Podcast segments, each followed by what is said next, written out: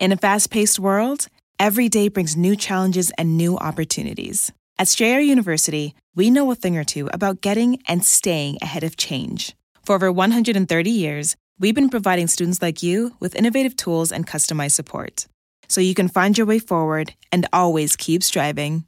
Visit strayer.edu to learn more. Strayer University is certified to operate in Virginia by SCHEV and has many campuses, including at 2121 15th Street North in Arlington, Virginia.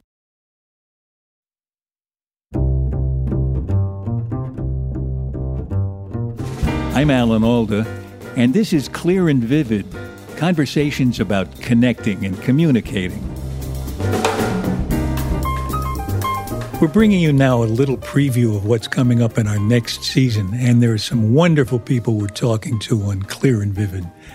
I especially loved our conversation with Walter Isaacson Graham. He uh, has written yet another amazing book. Uh, he, he, he, specializes in creative geniuses, ranging from Leonardo da Vinci to uh, Steve Jobs, and now Jennifer Doudna, who we've actually had on the pod about a year ago when she won the Kavli Prize for her, dis- her co discovery of CRISPR. Walter Isaacson must be half a genius himself. I don't know how you can write about all these people who have opened the doors to the universe for us in, in different ways. And he gets it and communicates it to us so that we can get it with a sense of excitement, not just understanding, but to really be tuned into it and want to know more. He's an extraordinary biographer. And as you point out, he's a great storyteller. Uh, and you talk about that in the podcast. Um, and the, the new book is no exception to that. It's called The Code Breaker, and it centers on Jennifer Doudna. And let's play a clip from the beginning of your talk with him. There's a scene in my book that I find was so powerful when I heard about it from Jennifer Doudna after she invented this technology of using CRISPR to edit our genes, she has a nightmare. And in the nightmare, somebody says, We want to introduce you to a person who wants to understand this technology. She goes into the room, and the person looks up, and it's Adolf Hitler. And she recoils and has trouble sleeping after that for night after night. And that's when, and in the book I describe this, she embarks on a journey to try to figure out how do you enlist the support of people around the world to understand the technology and then figure out what are we comfortable using it to do. There are so many things that are wonderful about that account that Walter gives us.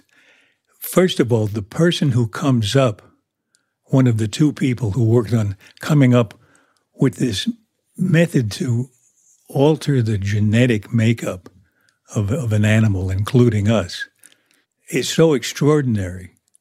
And then that person has a dream in which she realizes that deep in her unconscious, she's worried about how her own discovery can be misused. And she sets out to try to rectify that with a worldwide effort to get scientists to regard this new discovery, this new invention, with an ethical eye. And he and he's able to to start that not with a dry account of the ethics involved, but with a fascinating dream story. He, he's such a good writer. Yeah, yeah. And what makes the book especially captivating, I think, is that it, it in part is a is a competition because there's another group in Cambridge. Jennifer works at uh, University of California, Berkeley, and there's a group in Cambridge, Massachusetts, just around the corner from where I live, um, that was like a rival to the Berkeley group, um, led by a fellow called Feng Zhang at the Broad Institute. And uh, he talks a little bit about the rivalry in this following clip. Yeah, I, I do Jennifer Doudna as the main character, and she and her scientific partner Emmanuelle Charpentier in Europe were the ones who just won the Nobel Prize, as you know, since you do a lot with uh, prizes like that, for uh, the discovery of this genetic uh, editing technology. And they were in a race against a group uh, led by Feng Zhang at the Broad Institute of MIT and Harvard, and Eric Lander, who's just become Biden's chief scientific advisor. And they're all great people. And I spent a lot of time with Feng Zhang up in Cambridge, Mass. And, you know, he's born in China and raised in Iowa, and he has that sort of corn fed big smile and cheeriness and earnestness that comes from a good Midwesterner.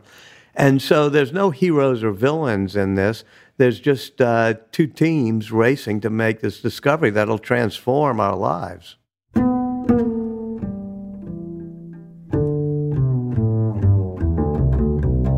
We had a really good conversation with Rabbi Steve Leder. He talked about something that's so currently important to so many people in our country, which is how do you relate to people who are dying? How do you relate to people who have had someone close to them die? And actually, it's something that's at the top of our minds right now because so many of us are tragically dying from the COVID pandemic. But it's something that every one of us has to face at some point in our life. And his wisdom is so is so much in the vernacular, so much in plain words that I really was taken by him. I thought he, I thought he was terrific when he talked about how he advises people to be themselves when they talk with someone who's on the verge of dying people call me and they say, Steve, uh, I'm going to see my best friend from college. He was just diagnosed with pancreatic cancer. He's got three to six months. What do I say? And I always answer with three words followed by two words. The th- first three words are just show up. Just show up. Followed by be real. And what I mean by that is people who are dying or grieving, they don't need you to walk in the door with your phony, long, sad face and your whispered, Oh, Alan, I'm so sorry. It's terrible. To... They don't need that. What they need is for you to be the same person with them in death that you were with them in life, because that's the only thing that reassures them that the bottom hasn't fallen out of the world. So if you're a joker, joke. If you're a feeder, feed. If you're a hugger, hug. If you're a handholder, hold hands. If you're a listener, listen. Be real. That is what people want and what people need. And then that leads to the whole idea of go for the laugh. I'm going to make a psychological point about humor, which I can't prove, but I firmly believe. When I am gathered with a family to talk about their loved one who has died and to prepare for the funeral, the minute I hear one of them crack a joke and everyone else laugh, I know that they have internally made the decision to survive this loss. To laugh is to affirm, right? To affirm that the world is not ending. This loss is painful. This loss is terrible, but it is survivable. And I am going to survive it. I'm going to walk through that valley of shadows. I'm not going to stay there forever. And that that's why humor is so important. Yes, his new book is called the beauty of what remains, and it was really spurred by his reaction to the death of his father. Even he's presided over over a thousand funerals as a rabbi. It's amazing, and I loved his sense of humor. And what did it strike a chord with you? His speaking about laughter at a funeral? Yes, you make that point quite often, especially amongst actors at funerals. I know there's nothing funnier than an actor funeral. it's because very often somebody impersonates the person who's gone. And that brings him back in a very vivid way. And people smile and laugh and they recognize the point of view that the person had. And it's a way of keeping him with us for a little while longer. And, and without that, uh, you, you don't have one of the one of the advantages of getting together because of someone's death. I also loved what he when he talked about being yourself and making real contact with the other person, showing up is not just walking in the door, but it's actually being there when you're there.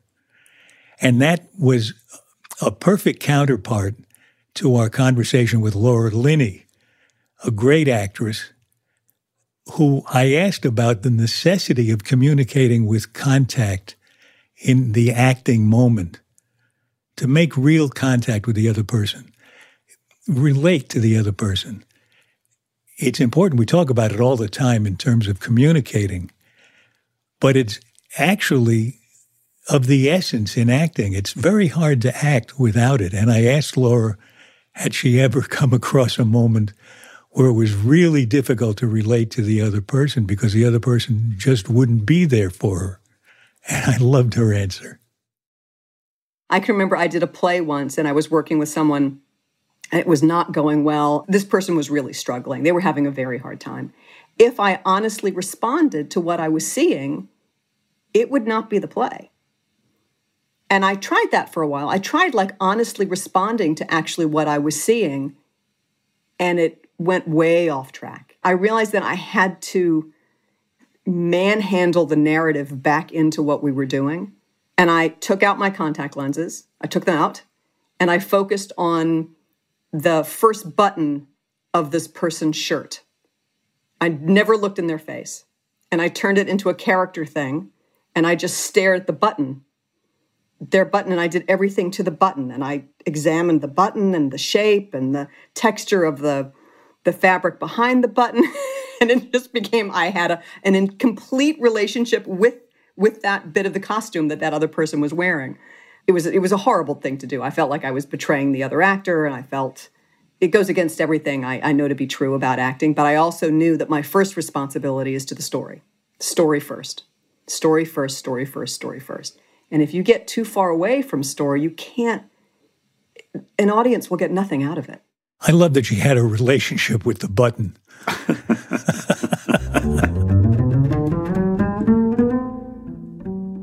Our next guest, in fact, I think might be the next week after that, is an old friend of yours and ours, uh, Michael Turner, who's a famed cosmologist.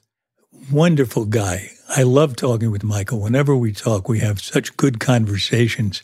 And he's the one who invented the term dark energy for that stuff that's pushing the universe apart, pushing apart all the galaxies from one another until eventually, if there's anybody around in a galaxy, at some point they won't be able to see any other galaxies. They'll be so far away. Well, yeah. So we talked about uh, our universe, which is the only universe we know. But some people imagine that we are only one universe amongst many universes. And you, you asked him about that. Yeah, I wondered how he felt about the idea of a multi universe. And I said, well, how do you feel about the multiverse? It gives me a headache. Let me tell you why it gives me a headache is that it is simultaneously possibly the most important idea since Copernicus. And by the way, who would ever bet against the universe being bigger than we presently think it is, right? I mean, you know, that's that's a sucker bet, right? Because historically, every time we thought we knew there was everything, you know, we thought, yeah, it's all stars. Stars really big, lots of stars. Oops, dark matter, dark energy, hot gas. So it's simultaneously an extraordinarily important and attractive idea, but it's not testable.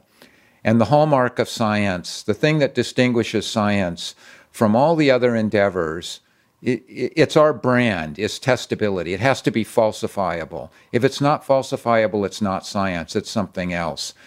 And so here you're stuck with something that is such an attractive idea um, and, and so important, but not testable, not falsifiable. And um, that's a tough swallow for, for someone who's a scientist. I mean, it you're going to ruin your brand uh, if you all of a sudden allow ideas. Oh, we're going to let the multiverse in and we're going to give it full credit because, yeah, you don't really have to be testable. It just has to be really cool. Here, here's my here's how I allow myself. This gets me out of my migraine with the multiverse. Is that right now the multiverse is not testable in principle, but that could change. And it's such a powerful idea. We need to keep it somewhere. We can't let it out of the room. But it can't be our flagship. You know, when, when we get up and give our speeches about how great science is, let's let's lead with the COVID vaccine and not the multiverse. So that's just a glimpse of uh, what three or four of our people in our next eleven-part series of uh, Clear and Vivid.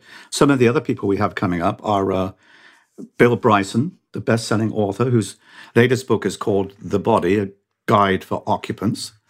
Uh, we have a return visit from Sherry Turkle, who was on our show what two or three seasons ago, and has a wonderful new book, a memoir called The Empathy Diaries, which she's uh, created during this year of living lonelily. as we all have been. And we have the amazing Brian May, who's not only you know a, a core member of the band Queen, but also, would you know, an astrophysicist. And there are half a dozen others that we're coming to, and you're going to be looking forward to when the season begins next week. But also next week, we're starting a new season of Science Clear and Vivid, which is going to run in parallel with Clear and Vivid. Clear and Vivid is going to be on Tuesdays. Science Clear and Vivid is on Thursdays. And it's liable to confuse people because they have almost the same name. So we're doing our best to confuse everybody. They do overlap somewhat. That's true. It's true. But our sort of our principle is that the people in Clear and Vivid are principally known as great communicators of all sorts of things, including science. Whereas the people in Science Clear and Vivid, we also think are great communicators, otherwise we wouldn't have chosen them. But principally, they're working scientists, they're at the bench doing stuff, and we want to find out why they're doing it and how they're doing it. And we've got some great people lined up. Um, we're going to be starting with uh, a couple of young men called Omar Abudayyeh and Jonathan Gootenberg, who uh, were working in that same lab that Walter Isaacson was talking about a few minutes ago, the lab in Cambridge. It was a rival lab to uh, Jennifer Doudna's. And here they are talking about what it was like to be in that lab then. That summer was like one of the best summers for me in like in my life because it felt like a startup like everyone was working on different projects people worked together everyone had this vision of like we can really make genome editing like a thing for people and cure all genetic disease like it was just a buzz. I had the exact same experience that omar did which is that you know when you're in really a you know unique like historic environment where it's you can tell that the energy and the excitement and the creativity there is just overwhelming. You can see like the trajectories of science for like years down the line people brainstorming. Not all of those were done in the lab. Some of them were done by other labs. But to be in a you know to be lucky enough to be in a movement um, right at the beginning it's just it's just great you know timing one of the interesting subplots of uh, Omar and Jonathan's story, it's a great example of the value of diversity in science. Omar's the son of Palestinian immigrants. Jonathan is Jewish, and the lab they worked in, which was run by the person Walter was talking about earlier, Feng Zhang, was born in China and grew up in the Midwest. One of the things I loved about their conversation was that they talked about how they took the CRISPR idea, the CRISPR invention, and turned it into a way to diagnose disease, not just to find the problem and replace a bit of DNA, but to actually discover what the disease is. And the way they did that was that they discovered a protein that when it finds what it's looking for, cuts up everything in sight. Now this happens in a test tube, so it's not it's not happening in our body, it's not dangerous. But when they see it cutting things up like a blender does, they realize that they found what they're looking for.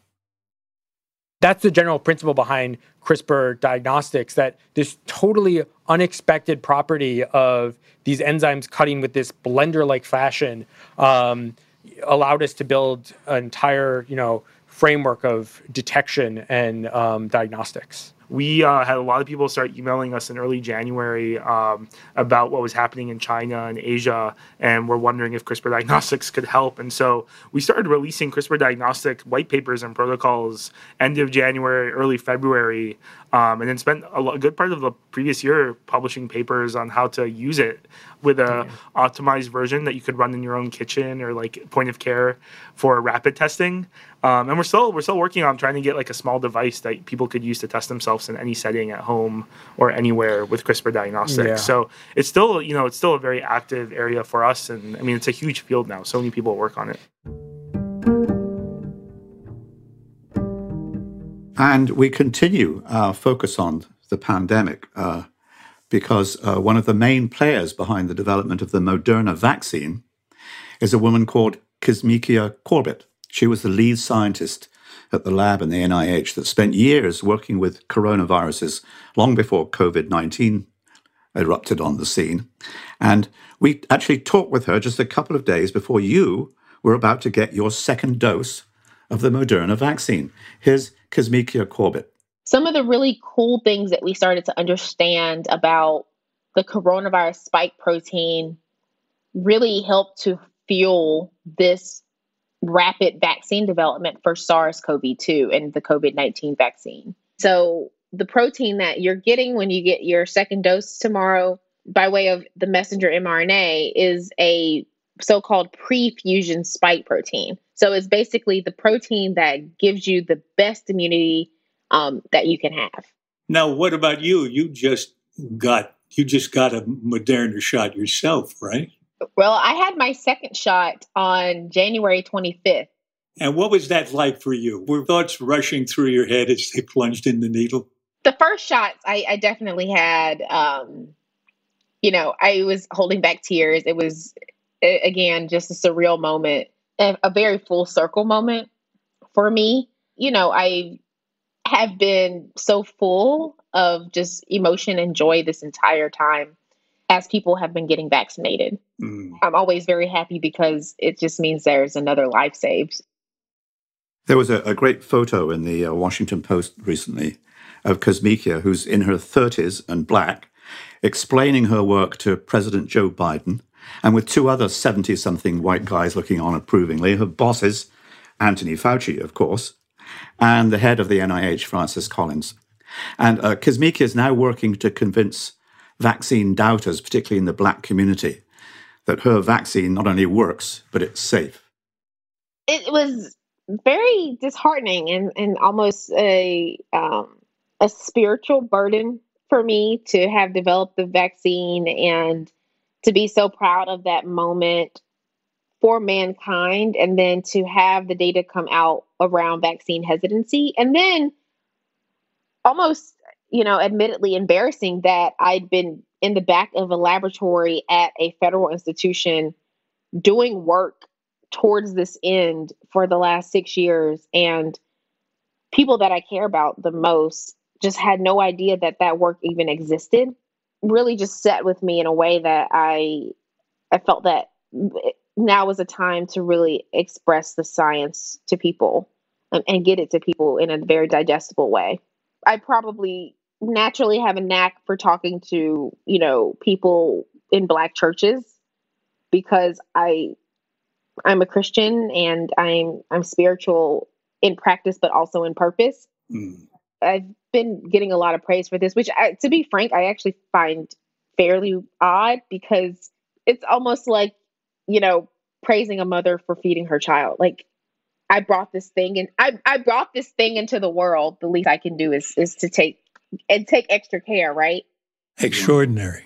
And just to be clear, we're still talking about the new series we have called Science Clear and Vivid, which is distinguishable from Clear and Vivid, but I'm not sure how. Graham knows, oh, well. Graham knows better than I do. We're not entirely clear how. We just have a hunch that we know what it is. well, by and I, well, here's another thing, way of looking at it. By and large, there are people who are less well known um, in the field. They tend to be younger, up and coming scientists, not exclusively, but that's who we've sort of been focusing on. The next person we want to give you a, a, glimpse of is, in fact, another black woman scientist, uh, even rarer than Kizzmekia because she her field is cosmology.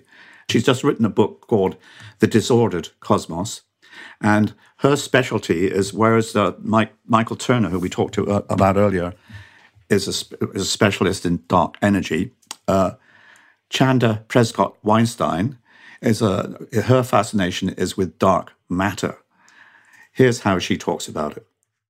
So, the way that I like to present this to people is that we tend to think of ourselves as normal, like we're um, what's typical of matter in the universe. But actually, we're what's strange about the universe because most of the structure in the universe, most of the matter in the universe, and most of our galaxy is actually made out of matter that's completely unlike us. Um, so, that's really the, the dark matter problem is what is the stuff that dominates the formation of galaxies and actually makes up most of the matter in the universe? It's very counterintuitive because our intuition is that the universe is what we can see, not what we can't see. But so much of the universe is actually what we can't see. And yet it makes the universe what it is. Yes. I think that it's such a, I think it's, a powerful thing to think with when you know Carl Sagan talked about how small and insignificant and simultaneously precious we are and i think that actually got adapted into the into the contact film from his novel contact and i think that this is like another way in which we are precious because we are what's weird um, we're we're not the likely scenario. The likely scenario is a bunch of dark matter that um, looks not, that looks, and I put looks in air quotes because we can't see it. Nothing like us. You asked Chanda about her experience being a, a black woman in a field where she's a, a rarity. Uh, here's the question you put to her. It was a great question. I don't know if you if you still feel this way, but I think I read you read your saying somewhere racism and misogyny sucked the fun out of particle physics. Have you been able to do something about that in your head, or does it still challenge your love of your work? I definitely feel challenged by it. I'm I think that when I sit down to calculate, I am working through that. And I, I have to say that one of the things that I worry about the most as an educator now, now that I've, I've, I've made it to the level of being a professor, is how do I support students who are coping with that same experience when I haven't necessarily completely perfected my own approach to it? Um, but the negative experiences that we have because of our gender identity or um, the color of our skin or whatever um, comments people make about the texture of our hair or or our sexual orientation or any of those things those things stay with you right? And so they accumulate. Mm-hmm. and so we have to find ways to to deal with it i am happier now than i was when i wrote that but i also mm. had an incredible support system that literally held me up when i didn't think i could hold myself up and when i was ready to give up and it shouldn't require that level of support to keep going. We have some amazing women scientists in this series. Uh, in fact, most of the people we talk to in this 11 part series are women scientists. Uh, and one of the most extraordinary is a young woman by the name of Audrey Winkelsas. Uh, she was born with a crippling genetic disease called spinal muscular atrophy, or SMA. And uh, she's working now, helped by her mother, who actually can physically conduct the experiments in labs in both the NIH and in Oxford and England, looking for a cure for SMA. Here's Audrey Winkelsas. When I'm in the lab, I don't really think about the fact that I have SMA. I mean, I mean, on the one hand, of course, it affects every part of my life. So of course I know that I have it. But you know, when I'm doing my science, I'm just thinking about the science. So I I really like working at the bench. I really like wet lab work because you know you can test you can take material from cells, run it on a blot, and see things that normally you would never be able to see with the naked eye, right? So you can see the expression of a particular protein. Mm. Um, and how much of that protein is in your sample. And so, really being able to look at these things, which are so tiny and like and, and so difficult to imagine, but but seeing them appear in front of you is really, really exciting to me.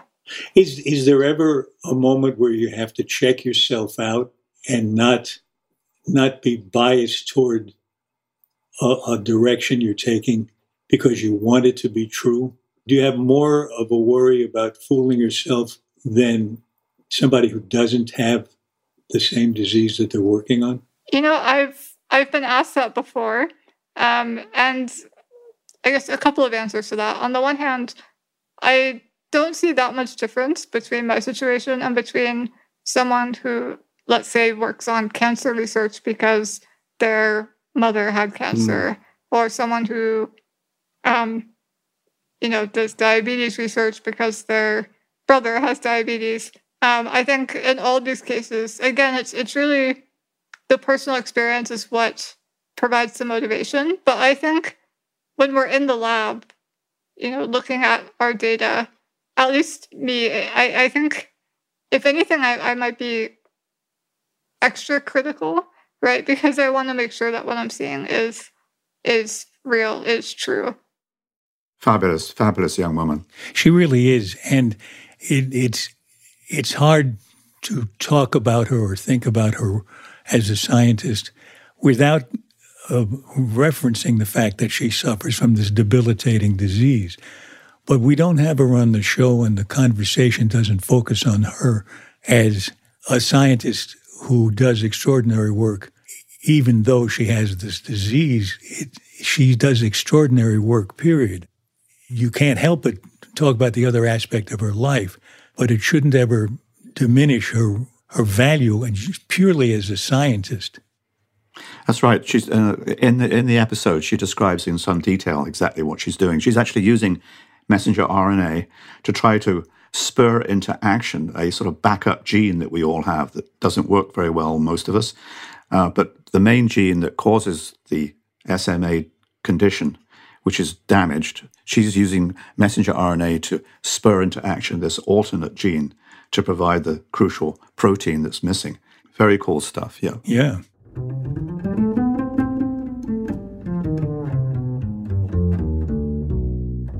So others we've got lined up for Science Clear and Vivid, including a couple of people who are studying different ways we communicate verbally. Um, a young woman called Ev Fedorenko, who's scanning people's brains to uh, look for where and how we process language. Her lab's at the McGovern Institute here in Cambridge, Massachusetts. And then Eddie Chang, who is probing brains. He can literally probe the surface of a brain while somebody's awake and find out how, how thoughts turned into spoken words. Uh, and in fact, maybe even by monitoring the brain activity, hear a version of what somebody's saying, even though they're only thinking about it. Amazing stuff. It really is. If you're interested in science at all, if you're interested in the wonders of nature that you might not have heard about yet, don't miss the series called Science Clear and Vivid. It's, it's all about the exciting people, many of them surprisingly young, who are coming up with a view of nature that we've never had before and that will change our lives.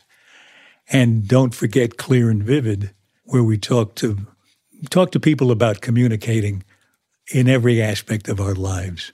So there you go. You found an explanation for the two different series. You did. Well done. Very good. I'm, so, I'm personally going to listen. well, both series start next week. On Tuesday, it's uh, Walter Isaacson talking about uh, Jennifer Doudna and the hunt for CRISPR. And on uh, Thursday, it's those two young men in the lab that were also doing the same thing in competition.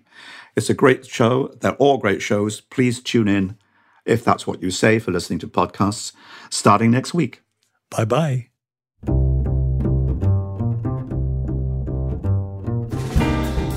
We're happy to say that the new season of Clear and Vivid, as well as Science Clear and Vivid, will be presented by the Kavli Foundation, dedicated to advancing science for the benefit of humanity.